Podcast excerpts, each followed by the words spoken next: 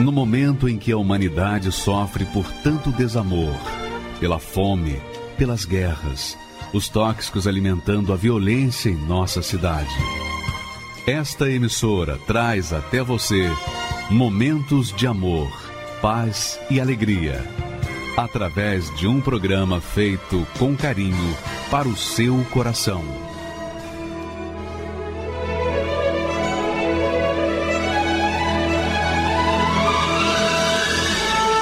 E agora, com você, a Palavra Amiga do Bispo Macedo.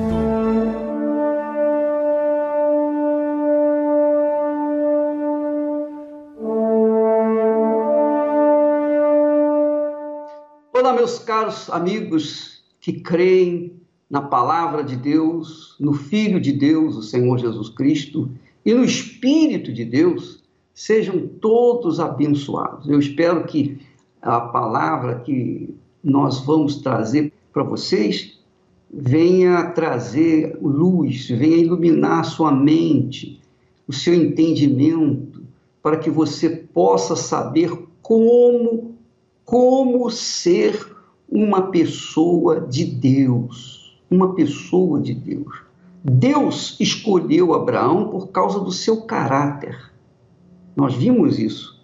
Abraão era um homem de caráter, caráter. Embora ele fosse um homem cuja fé era pagã, portanto pecador, mas Abraão era um homem de caráter. Porque às vezes a pessoa é pecadora por conta da ignorância. Ela não conhece a palavra de Deus, ela não conhece a lei de Deus, ela não conhece os princípios da fé cristã. Então ela vive no pecado sem saber que está no pecado. Mas mesmo assim, ela conserva em si a sua palavra, ela leva a sério a sua palavra, a palavra de honra. Abraão era um homem de palavra. E Deus foi buscar Abraão para quê? Qual o objetivo de Deus ter procurado Abraão? Deus queria formar um povo separado de todos os povos da terra que eram pagãos. Então Deus viu em Abraão um homem de caráter.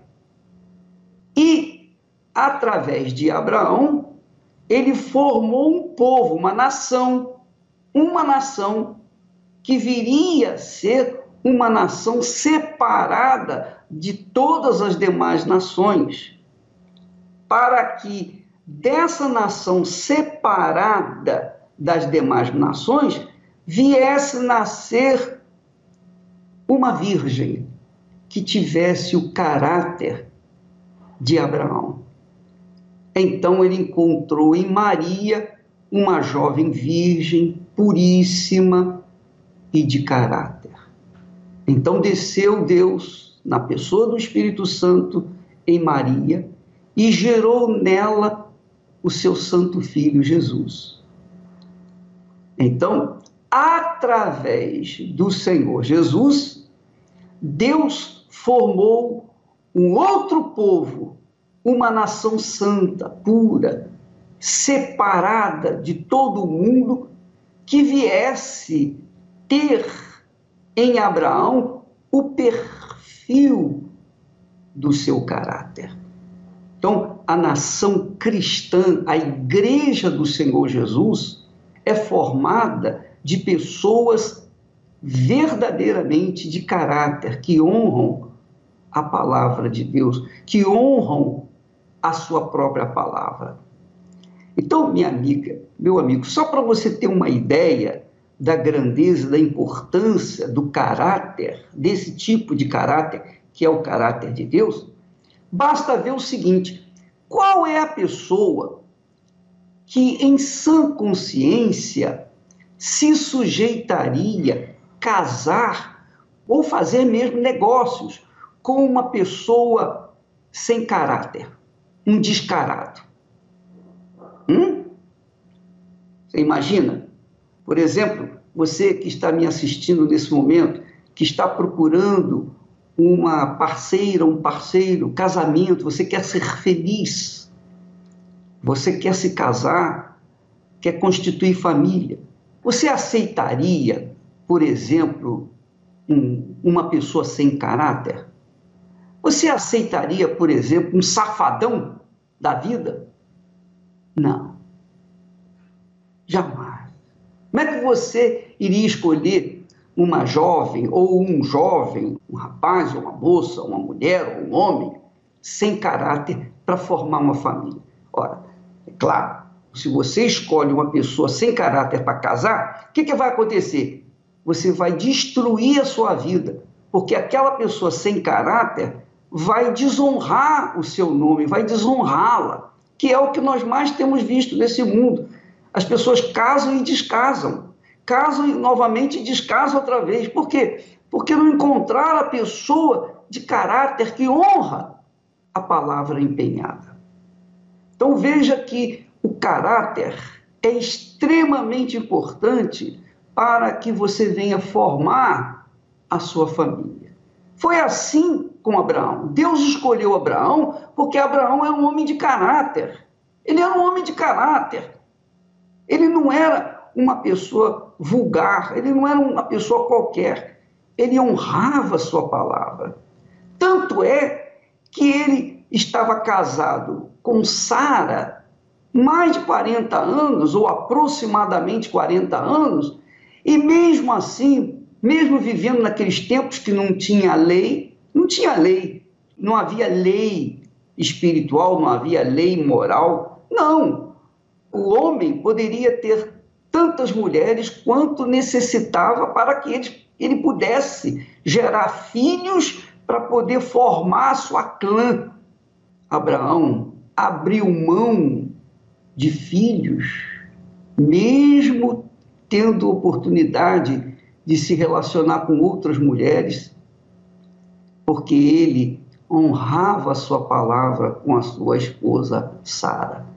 Ele continuava amando a Sara do jeito que ela era. Mesmo estéril, ele a considerava.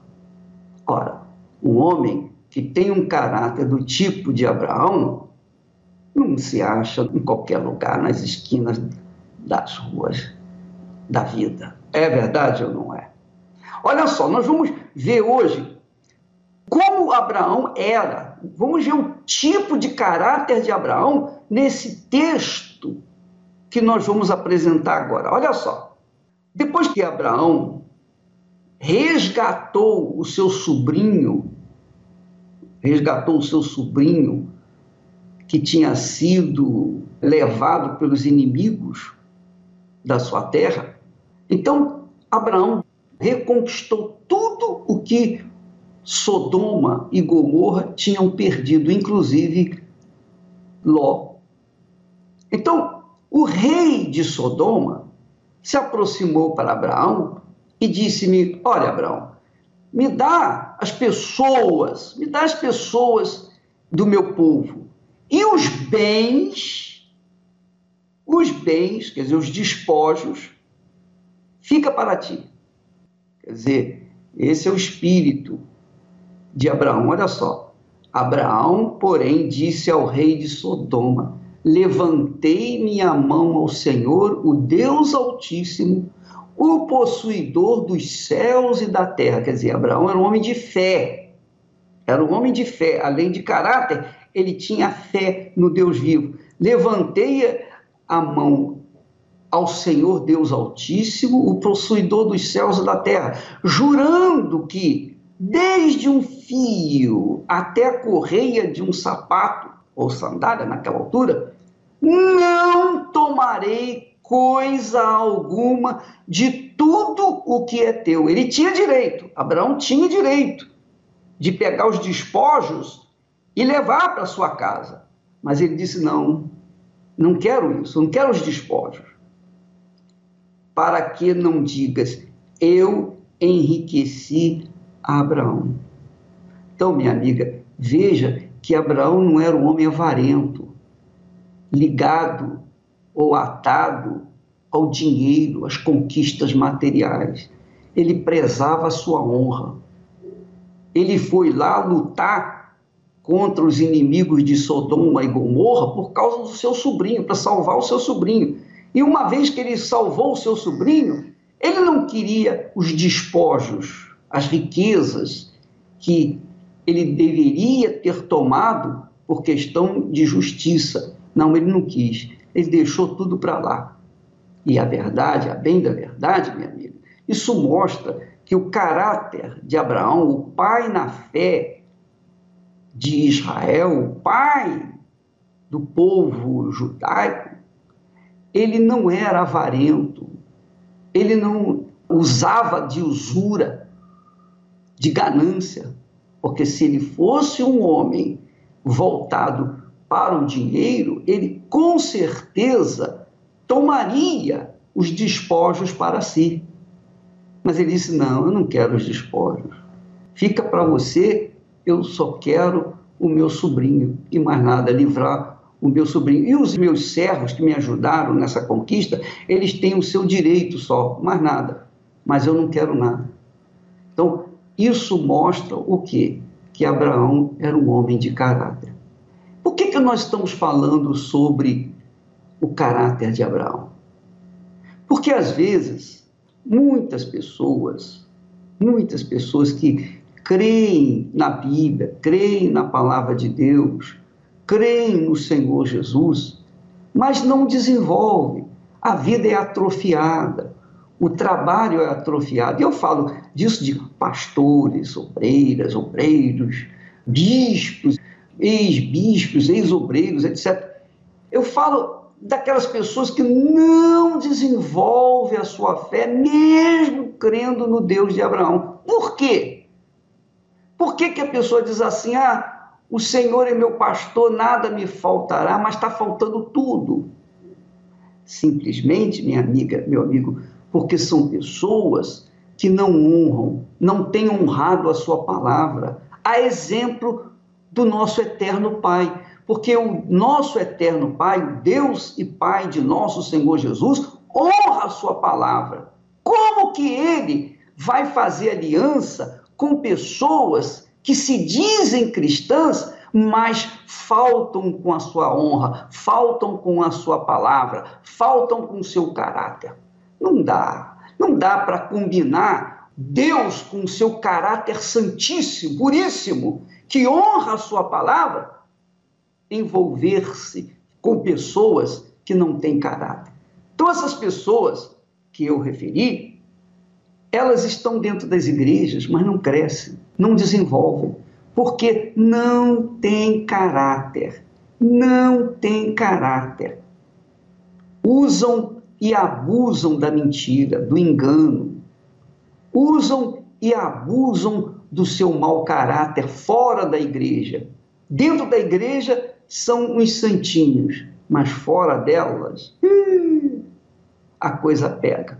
Então essas pessoas podem enganar todo mundo, só não podem enganar ao Senhor Deus de Abraão, de Isaac, de Israel, porque é um Deus de palavra, que empenhou a sua palavra e vela, zela pela sua palavra. É um Deus de caráter. Abraão era um homem de fé, mas ele era um homem de caráter. Não olhe só para o homem Abraão como um homem de fé que conquistou mundos e fundos, não. Olhe para Abraão com esses olhos mais, digamos assim, com os olhos mais profundos, porque ele era um homem de caráter. Foi escolhido por Deus porque ele era de caráter. Por exemplo, quantas pessoas fizeram o jejum de Daniel e ainda não receberam o batismo com o Espírito Santo? Por quê? Porque são pessoas que às vezes estão tomando atitudes de mau caráter. É verdade ou não é? Não é verdade, minha amiga? Pessoas que estão vivendo, conhecendo a palavra de Deus, mas desonram a própria palavra. Deus é o Deus de palavra, é um Deus de honra, é um Deus de caráter. E ele está buscando homens de caráter, pessoas de caráter, pessoas que gostam do que é certo, do que é justo, e não pessoas que são avarentas, agarradas, atadas ao dinheiro e também às coisas desse mundo. Então, eu estou batendo nessa tecla para tentar despertar em você a fé que agrada a Deus, a fé que obedece à palavra de Deus, mas que está embutida de um caráter de honrar a sua própria palavra. Minha amiga e meu amigo, você pode verificar, os homens que Deus escolheu no passado, os homens de fé que Deus escolheu no passado, eram homens de caráter, de caráter. E não só homens, mas também mulheres, né? Homens e mulheres de caráter. Maria era uma mulher de caráter, era uma jovem virgem de caráter. Sara era de caráter. Todas as mulheres de Deus, Lia era uma mulher de caráter. Todas as que foram usadas pelo Espírito Santo tinham caráter. E é esse o tipo de pessoa que Deus está buscando hoje para mostrar a sua grandeza e glória neste mundo. Graças a Deus. O homem chamado Abraão era um homem de caráter.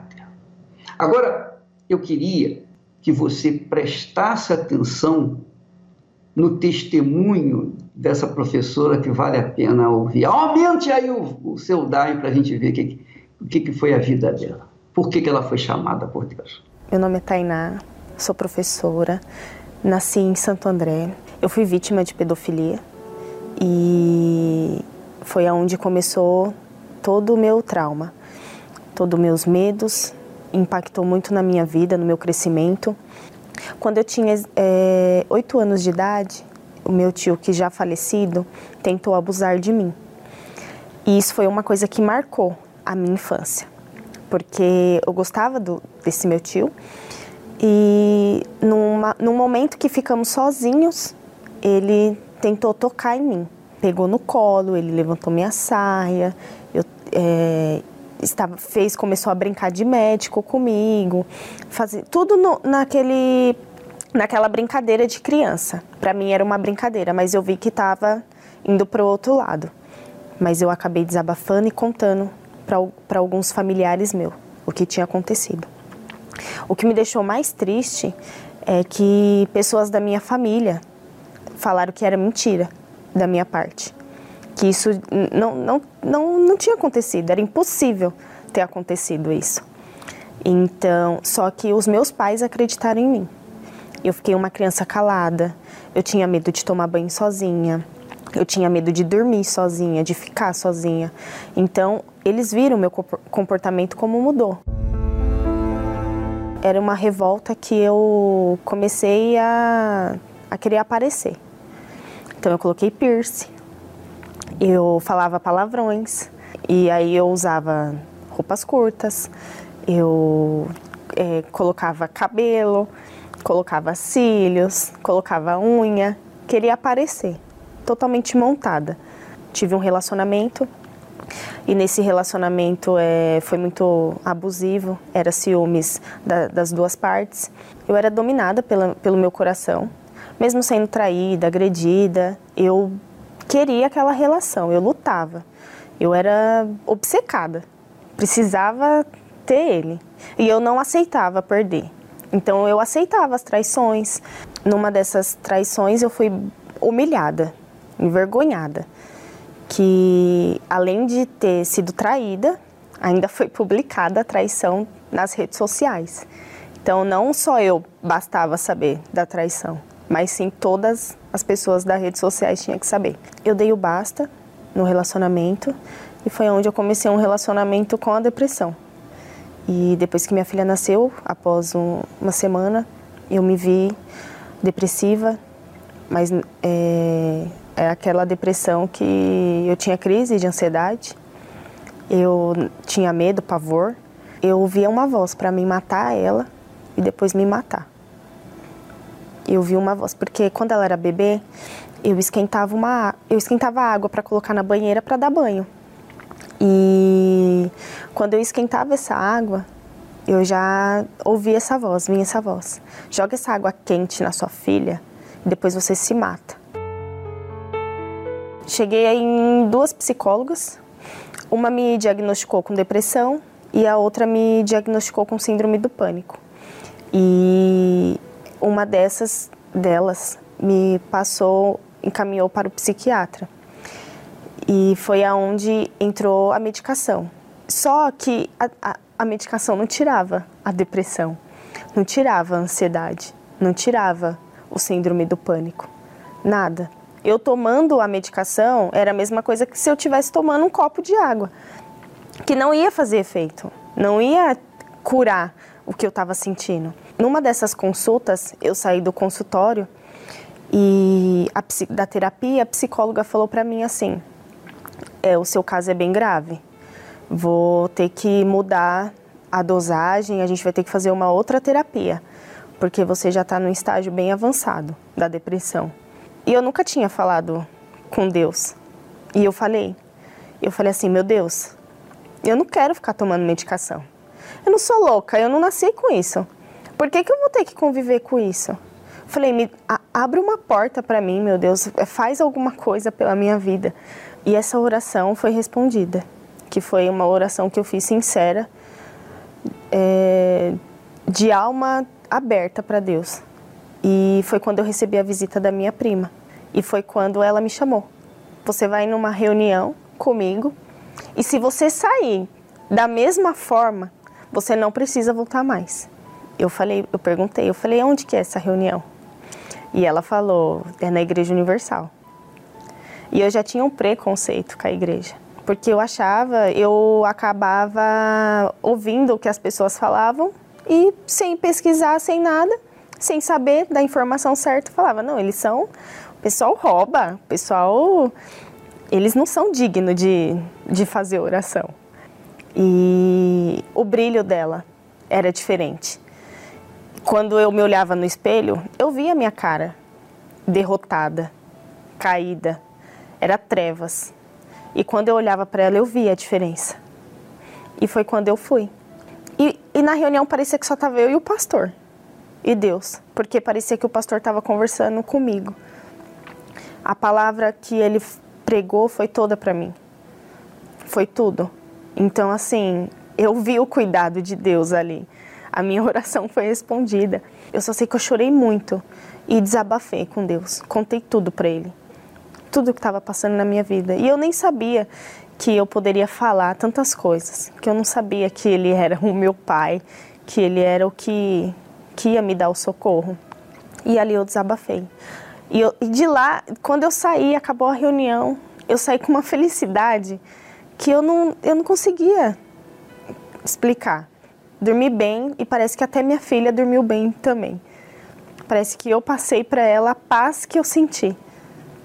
Então, nós duas dormimos bem a noite inteira. E foi quando eu me batizei e decidi. E dali, quando eu me batizei, eu já... Já vi outra Tainá, outra Tainá nasceu. E dali eu fui mudando as minhas vestes, o meu comportamento, já não, fala, não falava mais palavrões. Então eu perdoei, perdoei o meu tio mesmo falecido, eu perdoei. Eu perdoei até mesmo as traições, eu perdoei tudo, tudo que foi passado. E principalmente eu pedi perdão, eu reconheci que eu precisava pedir perdão também. Então eu pedi perdão para todas as pessoas que eu magoei. E o perdão foi algo libertador. Depois do perdão, parece que as coisas ficaram mais claras. Ficou mais, mais abrangente o caminho. E fui curada da depressão, frequentando as reuniões. Não, parece que Deus tirou com a mão. Eu mesmo sem perceber, eu vi. Nossa, não tenho mais medo. Não tenho mais crise de ansiedade. Quando eu ouvi falar do Espírito Santo, eu falei, eu não posso priorizar mais nada do que isso, porque é a minha salvação, é a minha alma. Então eu não me preocupava com o emprego, eu estava desempregada, eu não me preocupava com nada, vida sentimental, com nada. Eu priorizei o Espírito Santo, eu fui para o altar e eu falei, meu Deus, eu vou para o altar e eu quero o Espírito Santo. E eu não trabalhava. Eu falei assim, eu vou pro altar mesmo, mesmo sem trabalhar, porque o Senhor é comigo. E eu me lembro até hoje que eu era muito apegada com o meu cabelo. eu tinha um cabelo enorme. E eu não cortava, por nada. Eu queria deixar ele grande, eu queria cuidar. Eu me via pela, pela beleza, gostava do meu cabelo, era apegada. E foi quando, numa dessas orações, Deus mostrou para mim o que Ele queria. Ele falou assim, se você quer tanto, corta o seu cabelo e me dá no altar. E foi quando eu falei, o quê? Fiz assim, o meu cabelo, que eu gosto tanto. E foi aonde eu não pensei duas vezes. Eu fui, eu cortei, chorando, mas eu cortei ele muito curto. E eu entreguei para Deus. Por mais que o valor dele não seria tão alto, mas o que me doeu foi maior e Deus viu. E depois de eu ter feito esse, esse propósito com Deus, não passou um mês, eu fui batizada com o Espírito Santo. Foi algo, eu saí de casa decidida.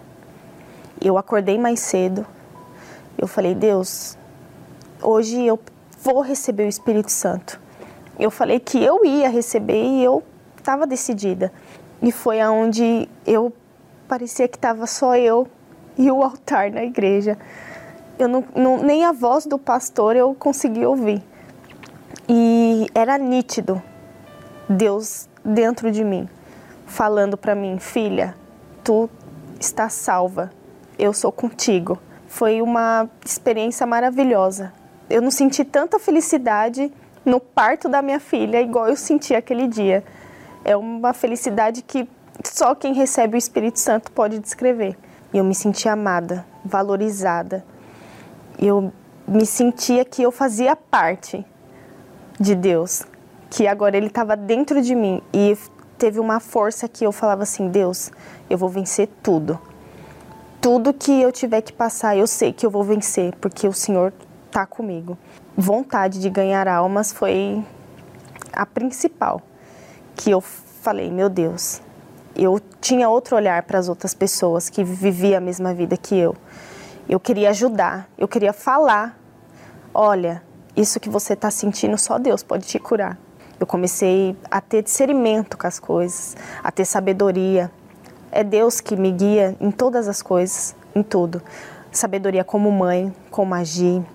Porque antigamente, quando não tinha o Espírito Santo, gritava com a minha filha. E hoje não.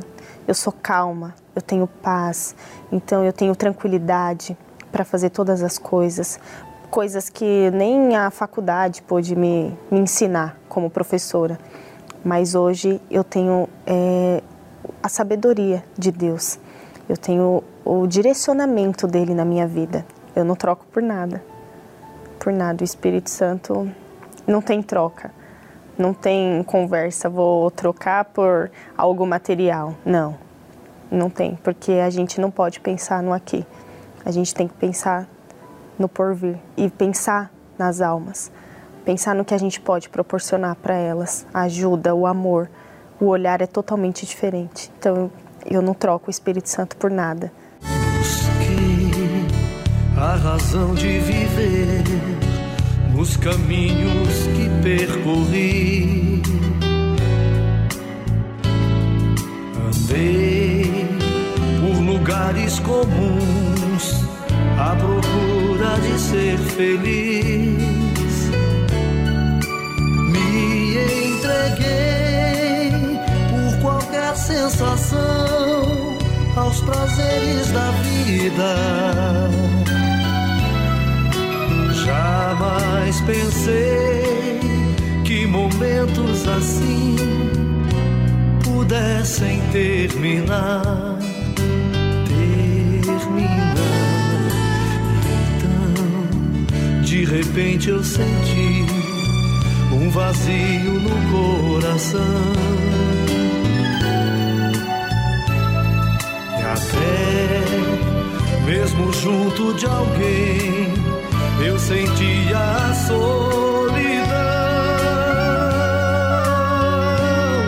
Não deu pra essa dor segurar, essa cruz pesada demais.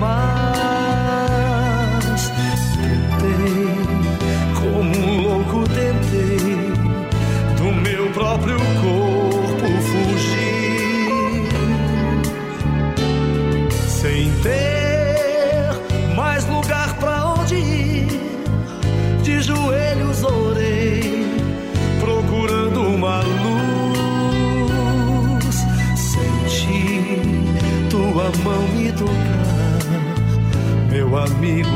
Jesus. Seja onde for, me leva, meu Senhor. Quero te amar, te dar o meu louvor a qualquer lugar, pra sempre ao teu lado quero estar. Seja onde for, me leva, meu Senhor. Quero te amar, te dar o meu louvor a qualquer lugar, pra sempre ao teu lado quero estar.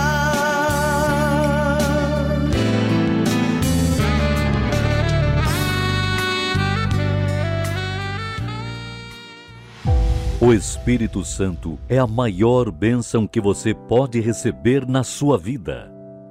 Tê-lo deve ser a sua principal prioridade, pois é o próprio Deus dentro de nós. Imagine que glorioso, o infinito habitando dentro do finito.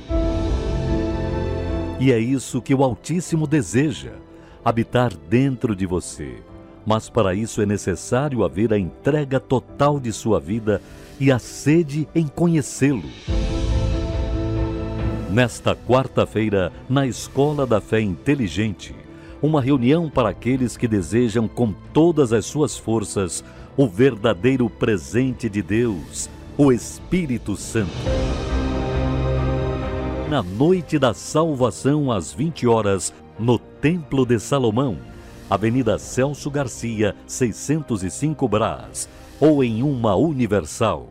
Eu queria que você participasse desse outro testemunho, porque nós vimos na Tainá o testemunho de uma pessoa que tinha depressão. Essa outra pessoa também teve um problema de depressão, mas um dia ela se viu livre dessa depressão.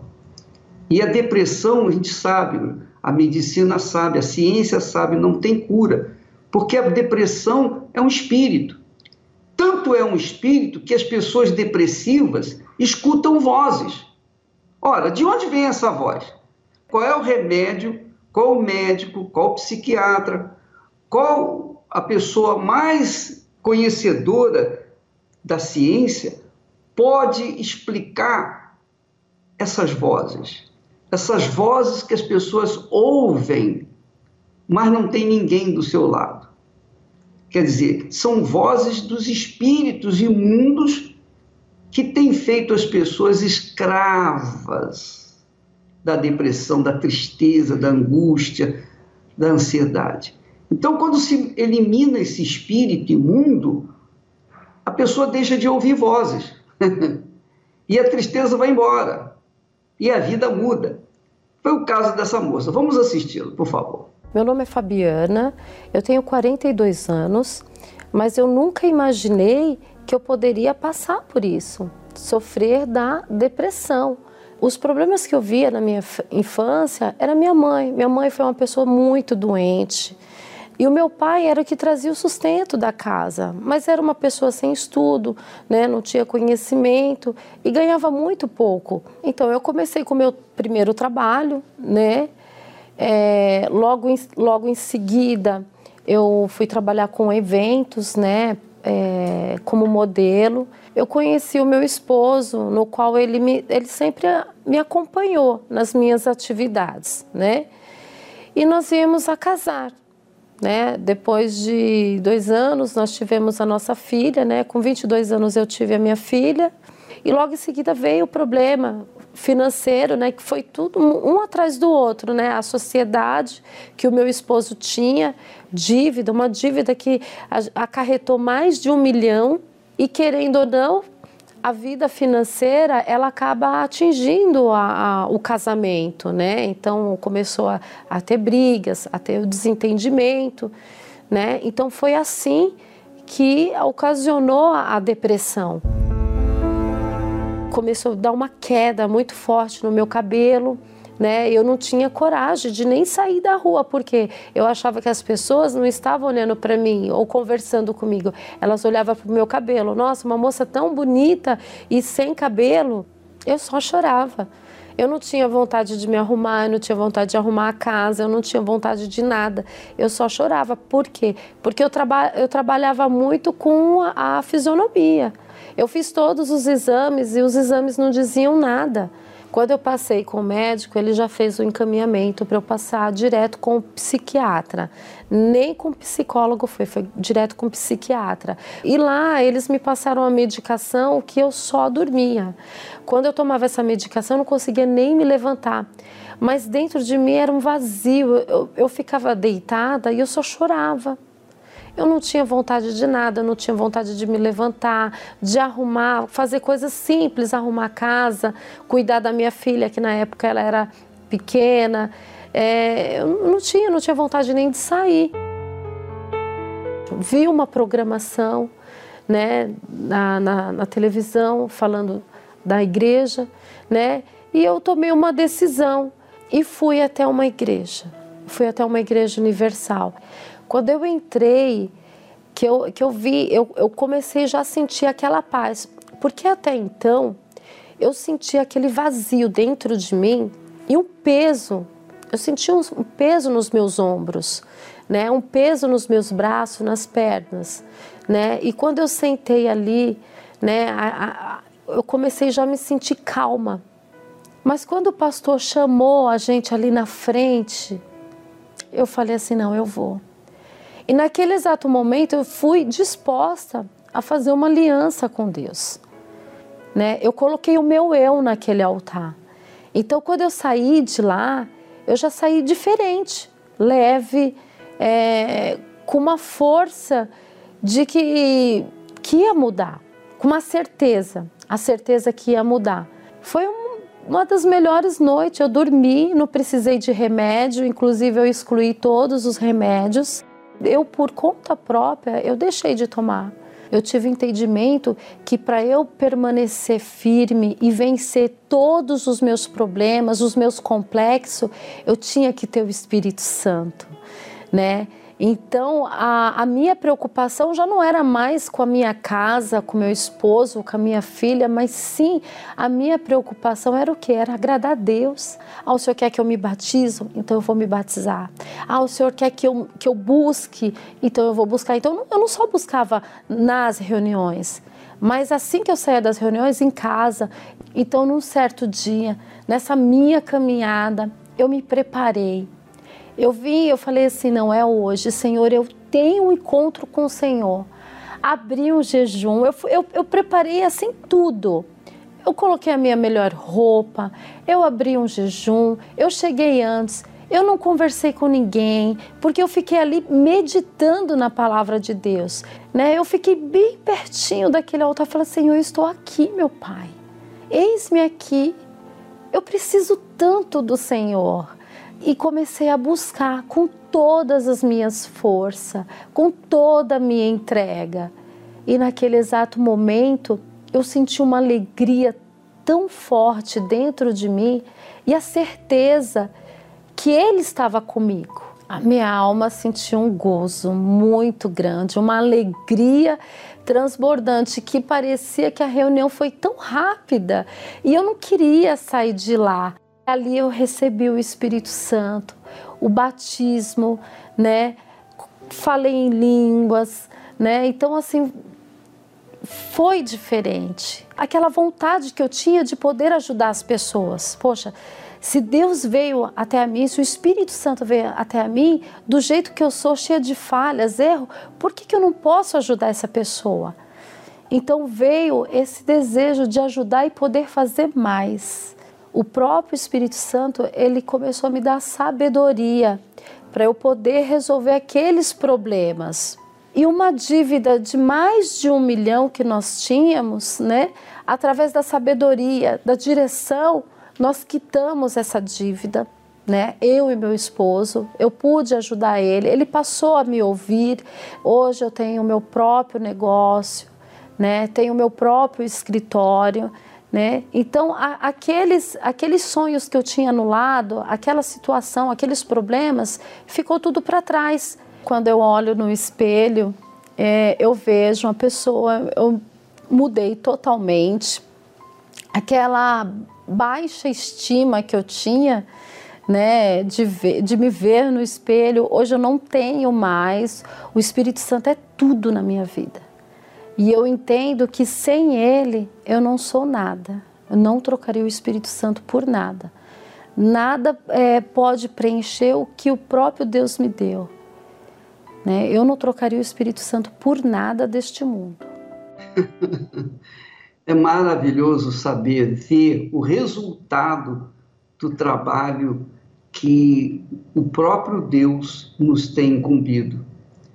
Isso é o, é o nosso salário. O salário que Deus nos tem pago é justamente esse, de ver o resultado das nossas orações sendo atendidas. E a verdade, minha amiga e meu amigo, que o Espírito Santo é o nosso bem, a nossa riqueza, é a riqueza que nós queremos passar para as pessoas. Há quem diga assim: bispo, por que que o senhor não dá a sua riqueza para os pobres? É o que eu faço todo dia. É o que eu estou tentando fazer, mas as, as pessoas nem sempre estão dispostas a receberem essa riqueza magnífica que muda a vida das pessoas, que traz paz, que dá alegria e que dá sabedoria para ganhar dinheiro, para pagar suas dívidas, enfim, para resolver todos os seus problemas. Agora, é preciso, é preciso se entregar, buscar, é preciso se envolver com o Espírito de Deus para ter toda essa riqueza. Nós vamos assistir, então, agora mais um testemunho, pessoas que foram vítimas de fake news, notícias falsas. Vamos assistir para ver como é que Deus faz a obra, independentemente de todo o preconceito do qual nós temos sido vítimas, mas graças a Deus por isso. Vamos assistir. Meu nome é João Paulo Valentim, é, tenho trinta e cinco anos, sou da cidade de Boituva.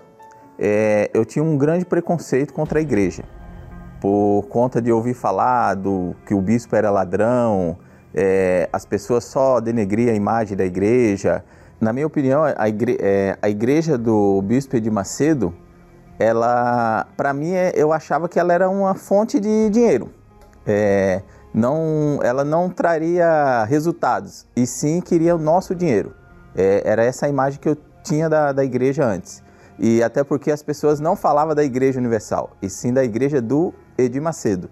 É, na época, eu classificava as pessoas que iriam naquela igreja, é, pessoas ali que estavam sendo enganadas, que não tinha assim um... não, não procuravam um entendimento, parece que não tinha um entendimento para é, detectar que a igreja só queria o dinheiro deles, né? Então, tipo, para mim, eu tinha essa opinião assim, meio formada nesse sentido, que as pessoas não tinham sabedoria.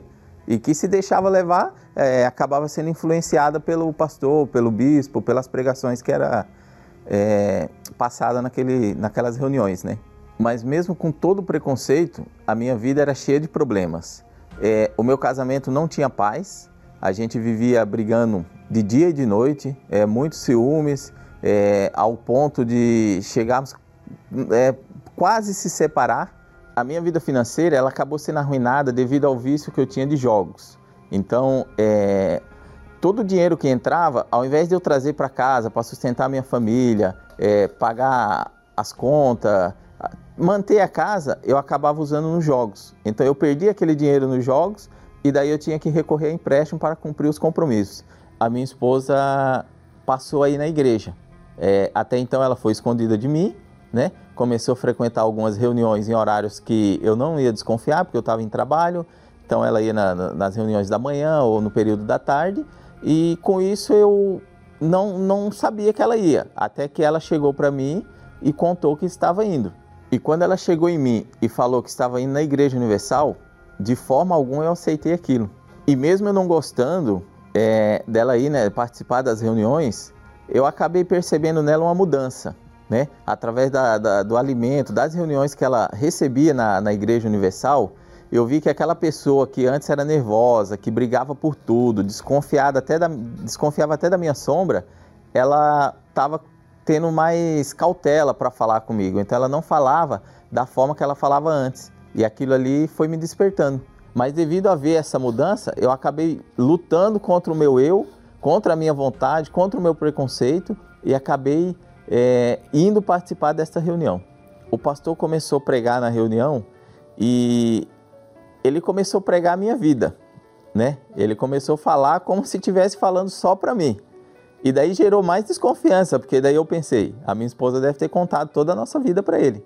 Então eu fiquei muito desconfiado, e... mas mesmo assim continuei. E na, na forma que ele pedia a oferta, é, o que chamou a atenção é que ele pedia para a gente honrar a Deus e não a igreja. Então se você desse o seu melhor, era para Deus e não para a igreja. Só que não tinha uma pressão, não tinha uma separação entre aqueles que dava e aqueles que não dava. O tratamento ele é igual a todos, é, as orientações eram igual a todos, a atenção era igual para todos. Então isso acabou, eu é, comecei a ter uma visão diferente da Igreja Universal. Então a partir daí que eu entendi que o segredo era obedecer, é, eu tive para mim o seguinte, decidi fazer tudo o que eu não fazia.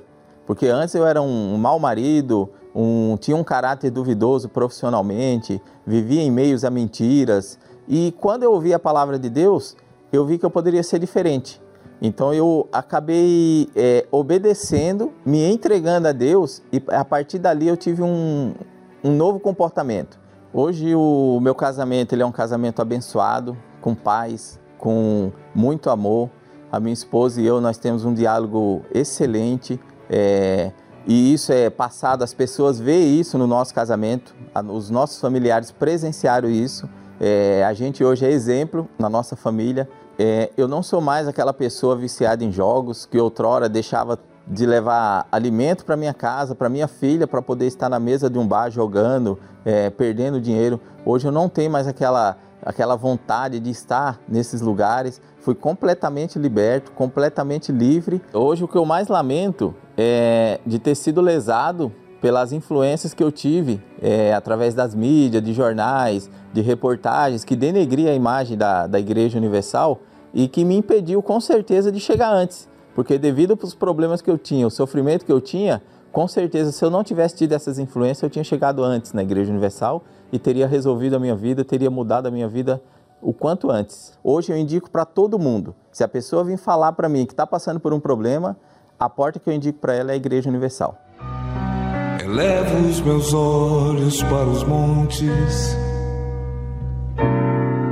de onde me virá o socorro. O meu socorro vem do meu Senhor, que criou os céus e a terra. Não deixará que o teu pé vacile. O Senhor é quem te guarda, não dormirá o guarda de Israel, pois ele é o teu socorro.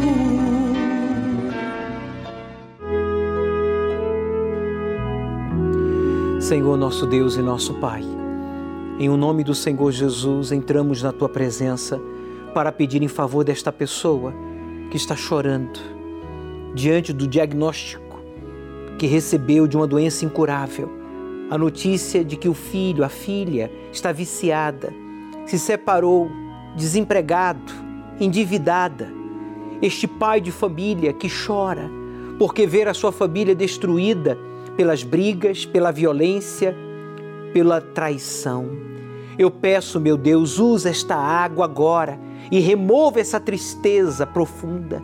Ninguém quis dar a mão para ela, ninguém quis dar a mão para ele, ninguém quis ajudá-lo, essa é a verdade. O ano passou e essa pessoa terminou o ano velho com uma vida frustrada, mas iniciamos um novo ano e o Senhor, eu sei que o Senhor quer dar a mão para levantar o caído, para curar o doente, prosperar o pobre, libertar o viciado, o oprimido. Então use esta água, levante o copo com água, amigo, amiga, o mais alto que você puder, pois o declaro abençoado por Jesus de Nazaré. Beba desta água e receba aí agora onde você está a resposta, o toque, o sinal de que Deus está com você. Participemos juntos. Coloque a mão sobre a dor, o tumor, faça uma pressão e diga, doença, em um nome de Jesus, tire as mãos com violência e diga, saia! Você que estava angustiado, triste, pensando em deixar tudo e fugir, em pagar o mal que lhe fizeram com outro mal, coloque as mãos sobre o seu peito, o seu coração e diga: toda angústia e tristeza do meu coração, em o nome do Senhor Jesus, tire as mãos com violência e diga: saia! E você que estava pensando na morte, no suicídio, na traição, no homicídio, coloque as mãos sobre a sua cabeça. Todo pensamento de morte, o encosto da morte, da traição, da separação, agora, em o nome de Jesus, tire as mãos e diga: saia! Abra os seus braços, amigo, amiga. Entregue a sua vida ao Senhor Espírito Santo. Meu Pai, possua a mente, o coração e o corpo de todos que oram comigo, pois o teu Espírito, meu Senhor, é paz, é saúde, é força, é vida. Receba o abraço do Espírito Santo, amigo, amiga, e diga: eu entrego a minha vida a ti, Senhor, e a partir de hoje eu vou te seguir, eu vou te servir. Ainda que essa pessoa esteja no hospital, em uma mansão, ou em um presídio, em um barraco, ou no trabalho, abrace a todos, meu Senhor, pois eu os entrego nas tuas mãos. E você que crê, diga: a alegria de Deus é a minha força, graças a Deus. Ele ouviu a nossa oração, e agora que você entregou a sua vida a Ele, você vai provar que realmente Ele é o Senhor da sua vida. Como? Todos os dias você vai falar com Ele. Antes de ler as mensagens no seu celular, antes de falar com quem quer que seja, antes até mesmo de fazer a sua higiene pessoal, você vai falar com Deus. Fazer a sua oração é um sinal de que realmente Deus, Ele é o dono da sua vida. Fale com Ele, fale de você. Ele entende muito bem as suas necessidades. Amanhã eu dou uma outra dica para você que acabou de entregar a sua vida ao Senhor Jesus. Eu tenho aqui diante da cruz este pão e esta garrafinha com água que você vai trazer neste domingo ao Templo de Salomão, às dezoito horas. Você vai trazer um pão e uma garrafinha com água. E você vai recolher um pouco da água aqui do poço de Jacó, o poço das águas consagradas, uma vez que nós temos uma fonte que sai justamente na direção aonde está o altar do templo. Não é maravilhoso isso? Quer dizer, há uma fonte de água. E você vai recolher um pouco desta água, vai trazer um pão, porque disse Deus que vai abençoar o nosso pão, a nossa água e remover todas as enfermidades do nosso meio. Deus vai usar este pão e esta água para que este familiar seu, depressivo, viciado, desempregado, venha a ser liberto e transformado. Neste domingo, às dezoito horas, aqui no Templo de Salomão. Você que diz: bispo, eu aceito o desafio. Eu lanço um desafio. Você que diz: bicho, eu já fui em todos os lugares, eu já fiz de tudo um pouco para ajudar este meu familiar e ele não foi ajudado. Ele continua doente, viciado, desempregado.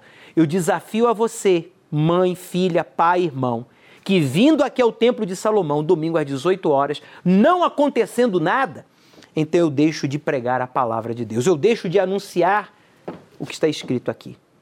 Porque foi Ele que disse que abençoaria o nosso pão, a nossa água e removeria as enfermidades e tudo de ruim do nosso meio e do meio da nossa família. Você é o meu convidado todo especial e vou estar fazendo uso de um elemento que apresentamos lá no topo do Monte Sinai, na Arábia Saudita. Mas agora eu quero que você acompanhe o texto bíblico. Leia comigo aí o texto bíblico de Isaías, porque eu, o Senhor, teu Deus, te tomo pela mão, tua mão direita, disse ele, e te digo: não temas, eu te ajudo. Isaías, capítulo quarenta e um, versículo treze. Essa é a promessa de Deus, tomar você pela mão. Ninguém quis lhe dar a mão. As pessoas até lhe evitam, não é verdade? No final do ano, você cometeu erros, você cometeu falhas, você fez o que era indevido, você se prostituiu, você mentiu, você roubou, você se drogou, você praticou a idolatria, a feitiçaria, a orgia, simpatias. E olha só, o resultado vai ser o quê? Frustração, derrota e dor. Esse domingo é o domingo do acerto. Você errou na virada de ano, mas agora você vai acertar, meu amigo, porque você vai segurar na mão de Deus. Ele quer tomar você pela mão direita. Quer dizer, ele quer guiar você, ele quer levantar você, ele quer fortalecer você. E diz para você, não temas, eu te ajudo. Ninguém quer lhe ajudar. Repare que as pessoas que estiveram no Réveillon com você de festas, nas bebidas, nas viagens, nas noitadas, na prostituição, na idolatria, na mentira, já não estão mais. A sua real condição é esta, caído, triste, desenganado. Mas Deus diz para você, nessa vigília do acerto, eu vou te tomar pela mão, eu te ajudo. E ele diz, não temas. Quer dizer, não tenha medo. Deus vai fazer o sobrenatural acontecer na sua vida. Domingo agora, às dezoito horas, no Templo de Salomão, Avenida Celso Garcia, seiscentos e cinco no Brás, a cinco minutos da Marginal Tietê. Será a vigília do acerto. Você errou? Você está na esquerda? Vá para a direita, acerte, porque Deus, ele vai fazer a parte dele. Pode ter certeza. Não esqueça que Deus começará a parte dele quando você e eu terminemos a nossa. O Senhor é quem te guarda, a tua sombra à direita. Ele guarda a tua alma, te protege contra o mal. Ele guarda a tua entrada e a tua saída, desde agora e para sempre. O Senhor é quem te guarda, tua sombra direita, ele guarda a tua alma, te protege contra o mal, ele guarda a tua entrada e a tua saída, desde agora e para sempre.